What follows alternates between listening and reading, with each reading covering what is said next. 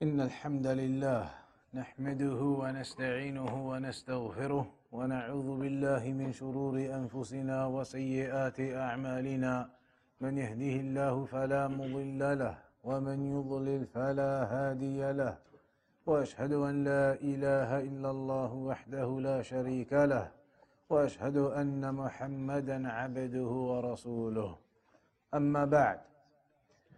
So today then in the guide to sound creed الإرشاد إلى صحيح الاعتقاد We're on the chapter where الشيخ الفوزان حفظه الله تعالى mentions أمور يفعلها بعض الناس وهي من الشرك أو من وسائله Some of the things that some people do which is actually shirk or from the means to shirk. He's going to discuss here now some of the things that people do which are actions of shirk or they are means to shirk. They lead to shirk. He says, هناك أشياء مترددة بين الشرك الأكبر والشرك الأصغر that there are some things which fluctuate between being major shirk or minor shirk بحسب ما يقوم بقلب فاعلها وما يصدر عنه من الافعال والاقوال in accordance to what is in the heart of the one who does them because depending on what you believe in your heart a particular action may be considered major shirk or it could be minor shirk and depending on the exact actions that you do and the exact types of statements that you make. ويقع فيها بعض الناس and some people they fall into these types of things they fall into some of these statements and actions which are considered shirk وقد تتنافى مع العقيده and these kinds of affairs they may well go against and contradict the aqidah of a person. So that is a brief introduction, and in this section, the Shaykh is going to go through a list of things which are haram actions and impermissible and can be considered shirk. The first one is لبس الحلقة والخيط ونحوهما بقصد رفع البلاء أو دفعه wearing rings or strings bands and strings or something similar to them various strings or bands or necklaces that people wear with the intention that these items will take away the calamity that has befallen them or it will push away and prevent any calamity from coming to them. So some people wear what you might call these days lucky charms. People wear certain types of bands, certain types of bracelets, certain types of necklaces, rings. All of these items they believe will help them to remove harm from themselves or to uh, uh, uh, prevent harm coming to them. وذلك من فعل الجاهلية and this type of action, wearing these types of things, it is from the actions of jahiliyyah. وهو من الشرك الأصغر and it is from the minor shirk. وقد يترقى إلى درجة الشرك الأكبر and even though this is from the minor shirk, wearing these items, believing they'll remove the harm from you and prevent the harm, etc., it can escalate, it can become greater, it can rise up to becoming major shirk. It can escalate and become higher and rise up to a level where it becomes major shirk. And that will be dependent on the belief of the person wearing these items. Depending on the belief of the person wearing these items, it will be minor shirk or major shirk. So there is an example. فعن عمران بن حسين رضي الله عنه أن رسول الله صلى الله عليه وسلم رأى رجلا في يده حلقة من صفر من صفر. فقال ما هذا؟ قال من الواهنة. فقال انزعها فإنها لا تزيدك إلا وهنا فإنك لمت وهي عليك ما أفلحت أبدا. In this narration it mentions that the messenger of Allah saw a man wearing a band upon his hand. What's the word they use? Bracelet, uh-huh. A bracelet upon his hand. Made of sufr. Sufr is a material like copper. They say what? Huh? a band or a bracelet made of? No, the bracelet, it is made of what? They don't translate it? No, the halqa min sufr. It is a type of material like copper. فقال ما هذا So the Prophet ﷺ said to him, What's this? The man said, It is due to al-wahina meaning a weakness in his hand. He had a type of weakness in his hand, an illness in his hand, so he was wearing this bracelet, believing that this bracelet removes that illness and that disease and that weakness from him. Al wahina. Brass, uh huh, brass. So it was a bracelet made of brass. And so the Prophet ﷺ asked him, What is this? The man said it is due to al-wahina. Al-wahina meaning a weakness in his hand that he had, some weakness in his hand. And he thought this bracelet made of brass, if he wore it, it would strengthen his hand and remove that weakness from it. So the Prophet ﷺ said to him, Inza'ha, strip it off. Inza'ha doesn't just mean remove it. It means strip it off, get rid of it. I.e., remove it with speed and force, quickly get rid of it. فإنها لا تزيدك إلا وهنا because it does not increase you except in weakness. It makes you even more weaker. It's not curing your weakness in your hand, it is increasing your weakness within you. How so? Because the person is now dependent upon this brass bracelet, dependent on it, believing it's going to help him. He's becoming weaker and weaker in his tawakkul in Allah, and instead depending on this brass bracelet. So he, in essence, in his heart, is becoming weaker, and this whole concept is making him weaker, not stronger. And then the Prophet said to him, فإنك لو مت وهي عليك ما أفلحت أبدا that if you die whilst wearing this brass bracelet then you will never be successful you will never be successful if you die wearing this brass bracelet believing that it's preventing harm from you removing that weakness from you then you'll never be successful. So that is one example where the Prophet ﷺ saw this man wearing this bracelet and he thought the bracelet had some ability to help in his cure, to help in the cure of his hand, to remove the weakness from his hand. And the Prophet ﷺ told him, strip it off, get rid of it. Because if you die wearing that, with your belief in that, then you will never be successful. Then, ta'liq at-tama'im. Wearing certain types of tamaim. In English, they call them hmm? amulets.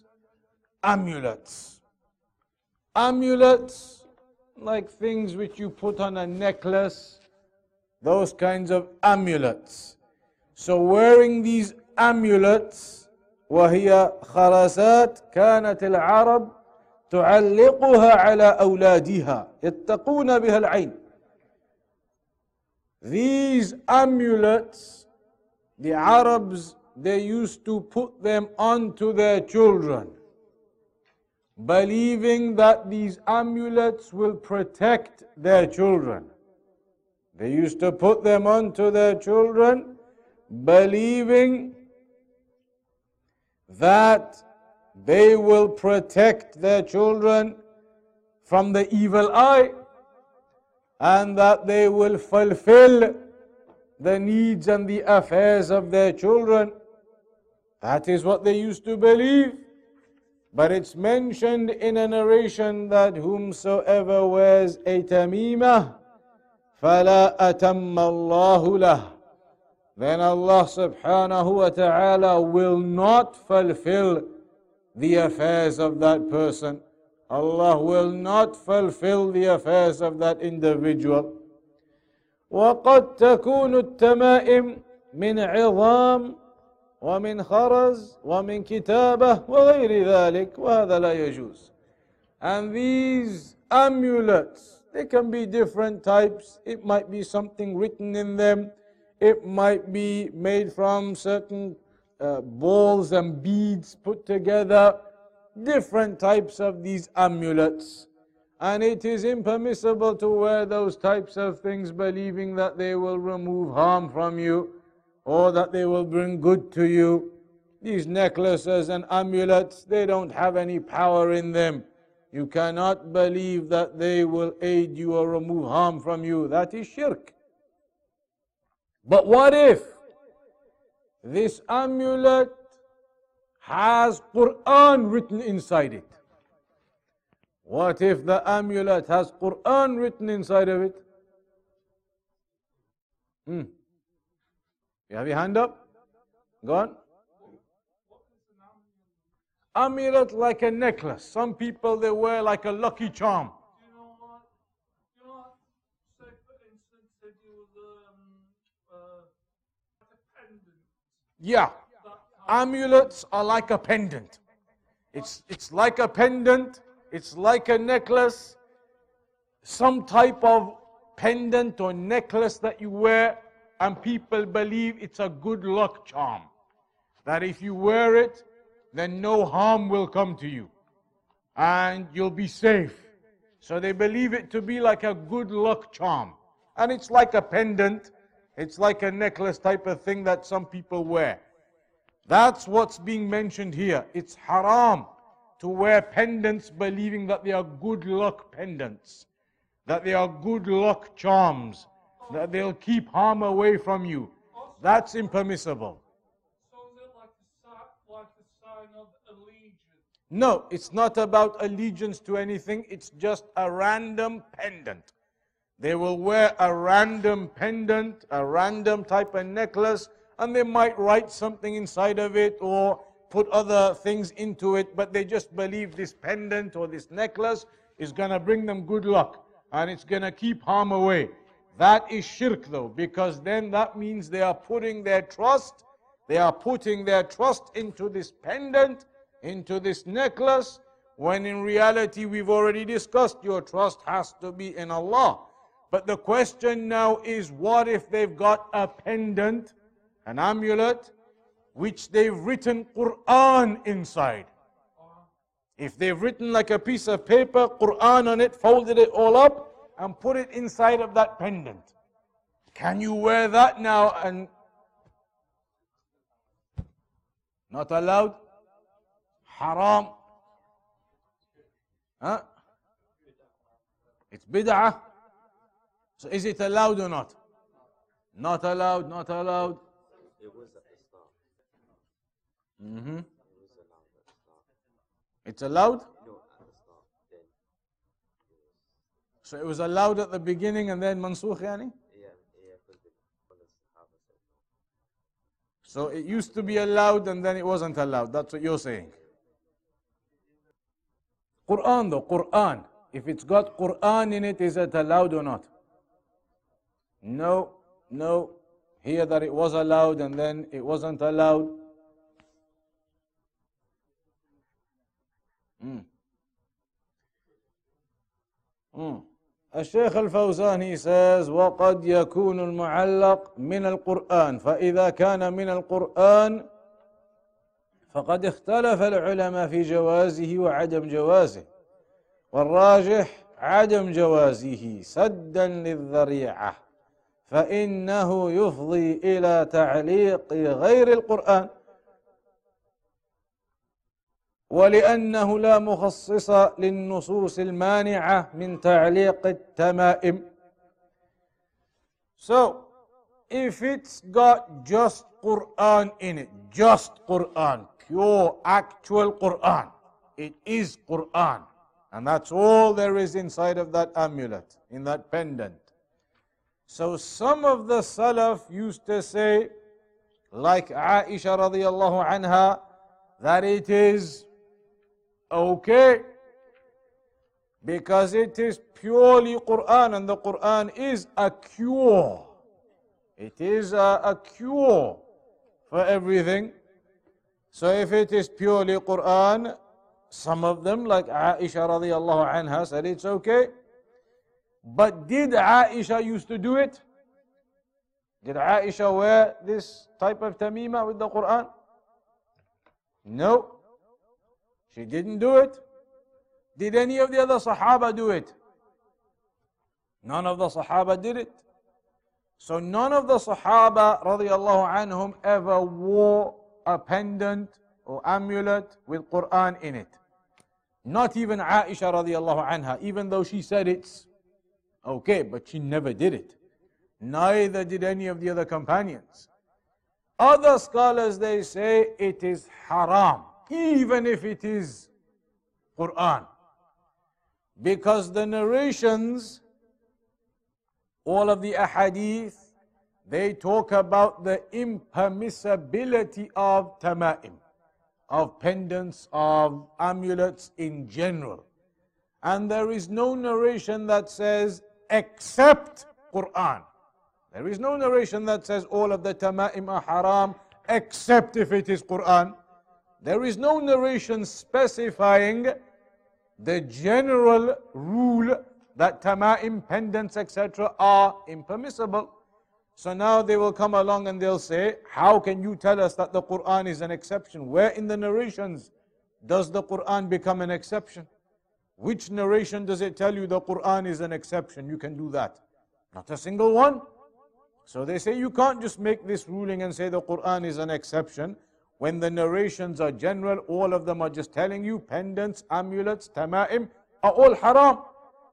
Any, whether it's Quran or other than Quran, nothing is specified in the narration, so you have to leave it open.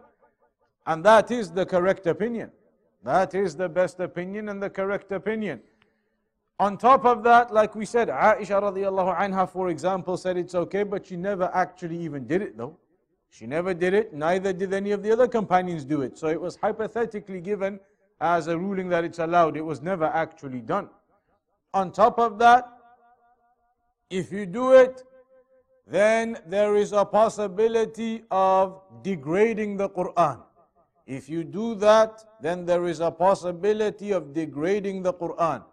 Because if you put the, the, the uh, pendant, the necklace, the, the amulet, with Quran written on it onto a child, then that child is going to walk into the bathroom and he's going to carry on wearing it. He's not going to remember to take it off. He's going to go play football and roll around in the field in the mud and he's got Quran on his neck there. So it degrades the Quran too. And on top of that, when Aisha radiallahu anha said it was okay, that is upon the basis of correct aqidah. That you know your tawakkul is in Allah, not in this tamima. But now the people who wear them, even if it's pure Quran, their tawakkul is in this. If you take this off them, now they get scared. So for them, it's not about the correct aqidah. They don't have that anymore. They don't understand. So they can't use the example of Aisha radiallahu anha. If they have the aqeedah of Aisha, then. But when they don't have that, and they don't understand what their tawakkul in Allah is, and their dependence actually starts ending up to be in this amulet, and they get scared if they lose that pendant, and they feel secure when they've got it, then that shows they don't have the understanding. So the correct position is that it's not permissible at all. There is a hadith of Ibn Mas'ud radiallahu anhu قال سمعت رسول الله صلى الله عليه وسلم يقول إن الرقى والتمائم والتولة شرك. رواه أحمد وأبو داود وعن عقبة بن عامر مرفوعا من علق تميمة فقد أشركه.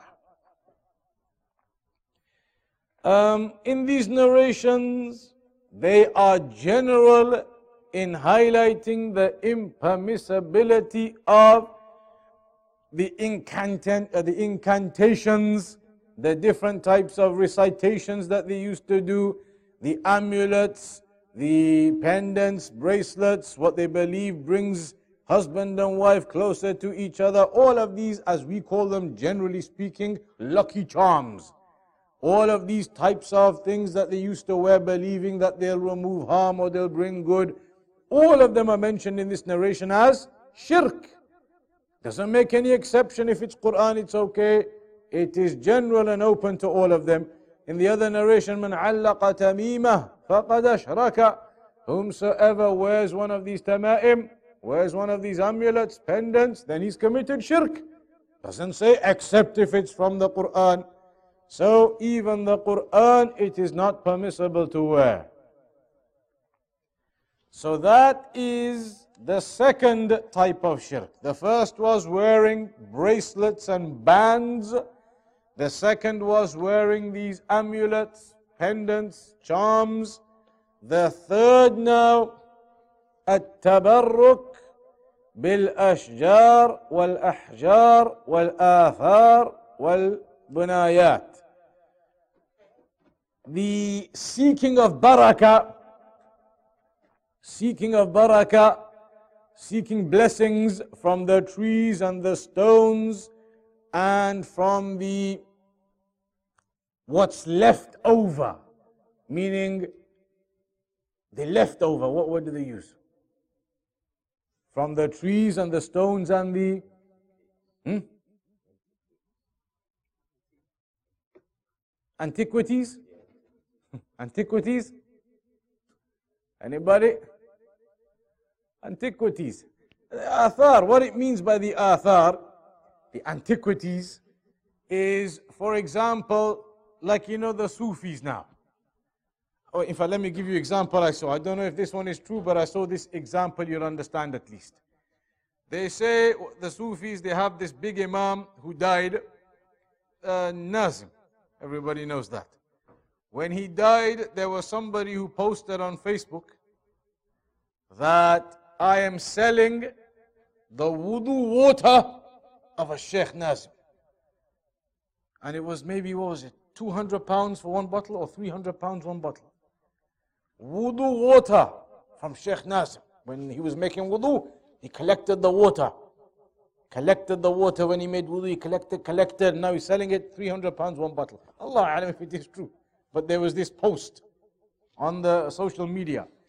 So now when he's making wudu and that water comes off, that is like the athar. That is one of the things. It has come from him and they believe there is barakah in it and that you can make millionaire for yourself from it.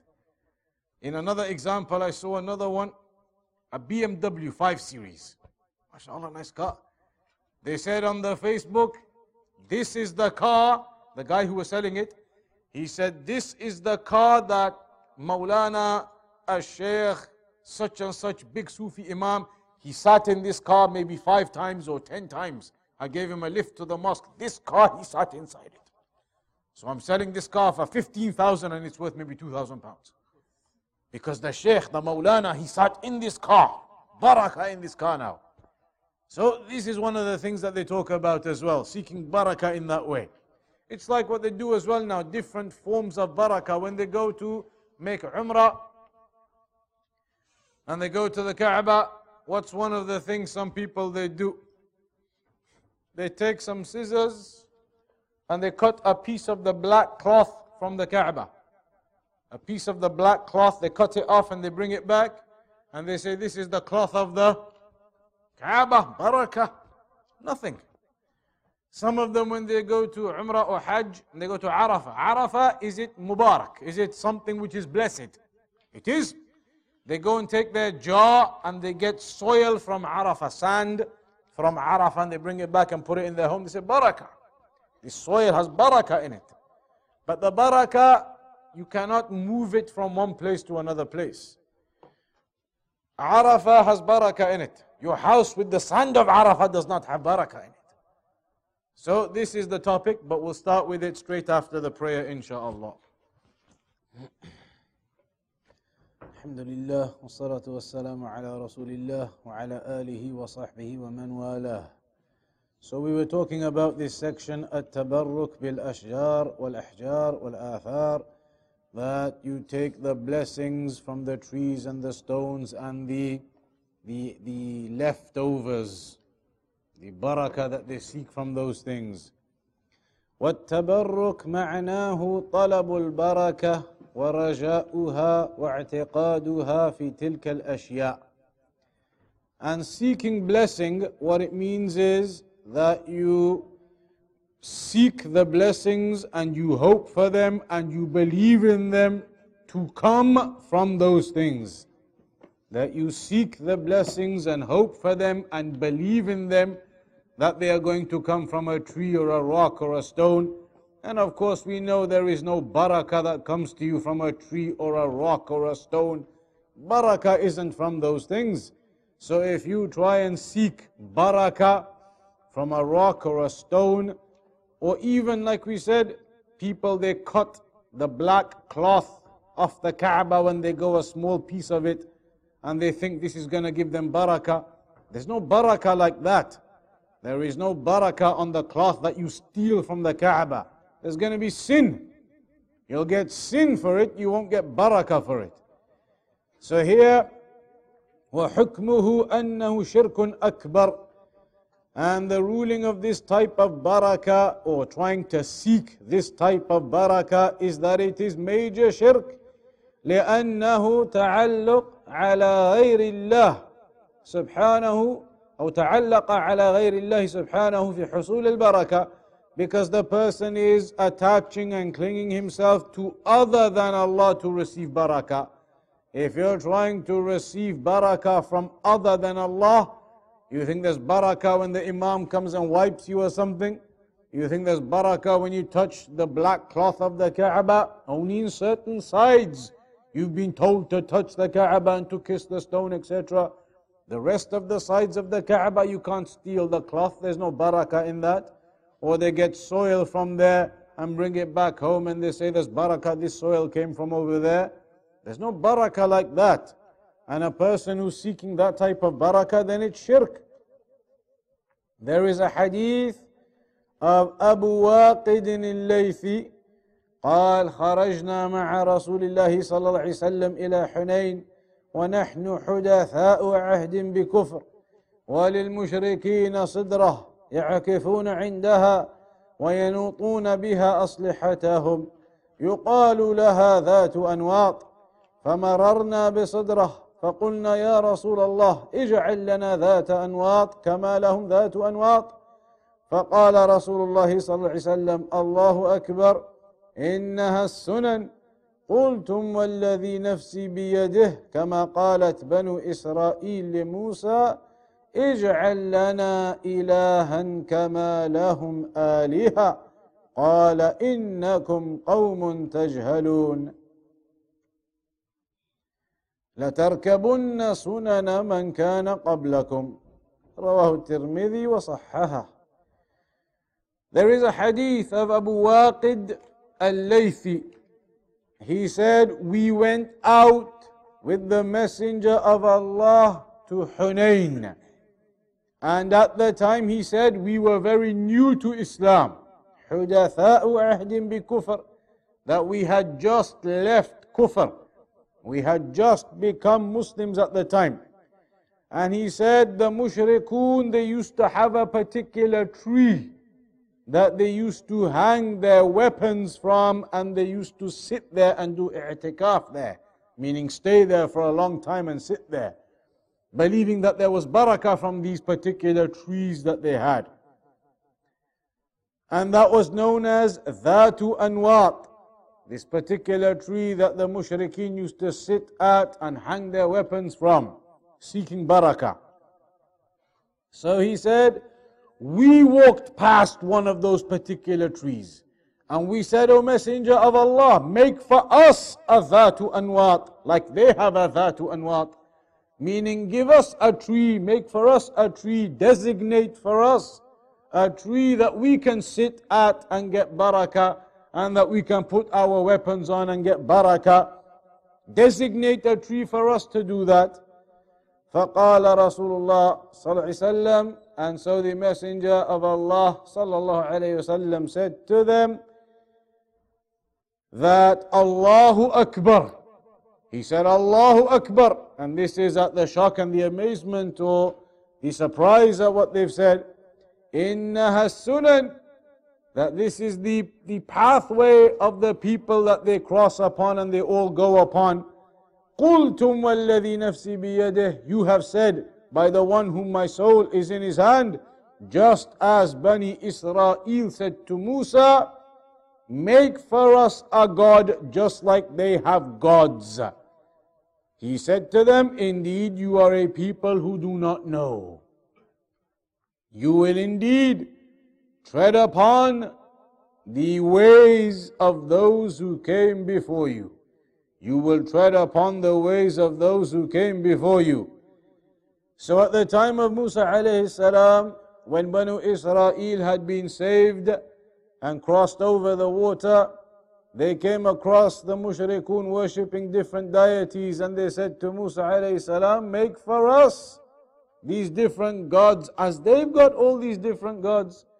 So Musa alayhi salam said to them, Innakum qawmun tajhalun. You're a people who do not know. Clearly that is shirk. And the Prophet ﷺ is telling them similarly that you do not know. Because they were new to Islam yet and they didn't know. They were asking, they were just inquiring, can we have a tree that we can hang our weapons from? They were only inquiring. They didn't believe in that. They didn't have the aqidah in that. They weren't saying we want it. They were inquiring, can you make us a tree as well like that? That we can hang our weapons on and we can get barakah from? And so the Prophet ﷺ explained to them in this manner that it is not correct and that you're going to tread upon the ways of those who came before you. So the point of this section is that it is impermissible to seek barakah in these ways from the stones or the rocks or the trees or stealing the cloth from the Kaaba or the dust from the ground or as we mentioned here they take the wudu water from their imam and they say this wudu water will give you barakah this is not like the wudu water of the Prophet ﷺ and the miracles that happened then. This is exaggeration, this is shirk what they are doing claiming barakah from these things. Some of them they go to such an extreme that if a, a, couple cannot have children, they go to the Imam and the Imam wipes them and they say that will give you barakah, you'll be able to have children now. All of this is misguidance. The Prophet ﷺ never taught us any of these things, never taught us to go and seek barakah like this. They go to the graves of the dead people and they believe there will be barakah from those graves coming to them, barakah from those pious people coming from them. There is no barakah in this way. The barakah, that blessing, it comes to you through your obedience to Allah subhanahu wa ta'ala. The more you practice, the more you obey Allah. You fulfill all of the commandments, you pray, you do all of that which Allah commanded us with, and you stay away from what Allah prohibited us from. That's what will bring you barakah in your lives. That's what will bring you the blessings in your lives. So these are three categories so far. Three categories of shirk which oppose Tawheed. Tawheed, you remember we said, it is the worship of Allah subhanahu wa ta'ala alone. To single out Allah subhanahu wa ta'ala alone. Not to put your trust in dead people or the Imam or this person or that person. Not to go and seek barakah from all these other things. But you seek your barakah from Allah. You put your trust in Allah. And as for these types of things, wearing amulets and lucky charms, believing they will keep away the harm from you or that they will bring good to you, then this is all haram and it is acts of shirk. This is all haram to put your trust into lucky charms and amulets and pendants and bracelets. All of this is impermissible. And it can be major shirk if you believe that these charms in of themselves have ability. If you believe it is Allah who has the power, but these charms are a means, that is minor shirk. But if you believe they themselves have the power and the ability, then it's major shirk. And that's what was meant before, that it can be minor shirk, it is minor shirk, but can become major shirk. If you have the aqidah which necessitates major shirk. That's the chapter we'll end on because the next chapter is magic and that takes a bit more time. We'll talk all about magic next week. Magic and what's the rulings on magic? Are we allowed to do magic as Muslims? What's the ruling on the magicians? What about fortune tellers? What about star signs? What about the crystal ball, the tarot cards, the palm reading? All of these things that they do the Sahara and the Kuhan and all of these types of people. That's the topic we're going to begin with next week at 7 p.m. inshallah. Any questions up to there on anything? You know those bands that they give you and they say that it helps with arthritis and other types of things as well. You have to prove that the bands have an effect. You have to prove that something is a sabab. If you can prove it with tajrubah, with experience, or with practice or trial, if it's proven, then it's a different issue. If it's not proven, there's no proper medical scientific research into that and actual real cases of people using it and becoming cured, if that doesn't really exist, then it's impermissible. Then it comes into this category. If it is proven as a medical thing, then okay. But if it's not, then it's in this category as a whole. And right now, as far as I know, it's not proven and medical and agreed and all the scientific and everything. It's not like that. So, right now, as far as I know, the ruling on those bans and everything is not permissible. Anything else?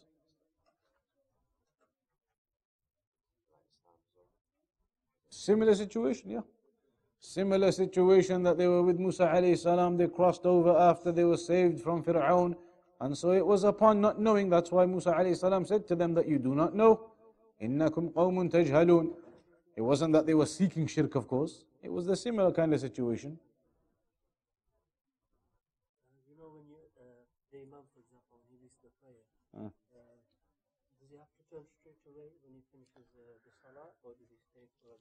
He doesn't have to turn immediately. It's not absolutely immediately. He can do some of his opening dhikr and then turn around. It's not a necessity, it has to be immediately that he finishes salam and turn straight around. Not immediately, it doesn't have to be. He can do his opening dhikr and then turn around.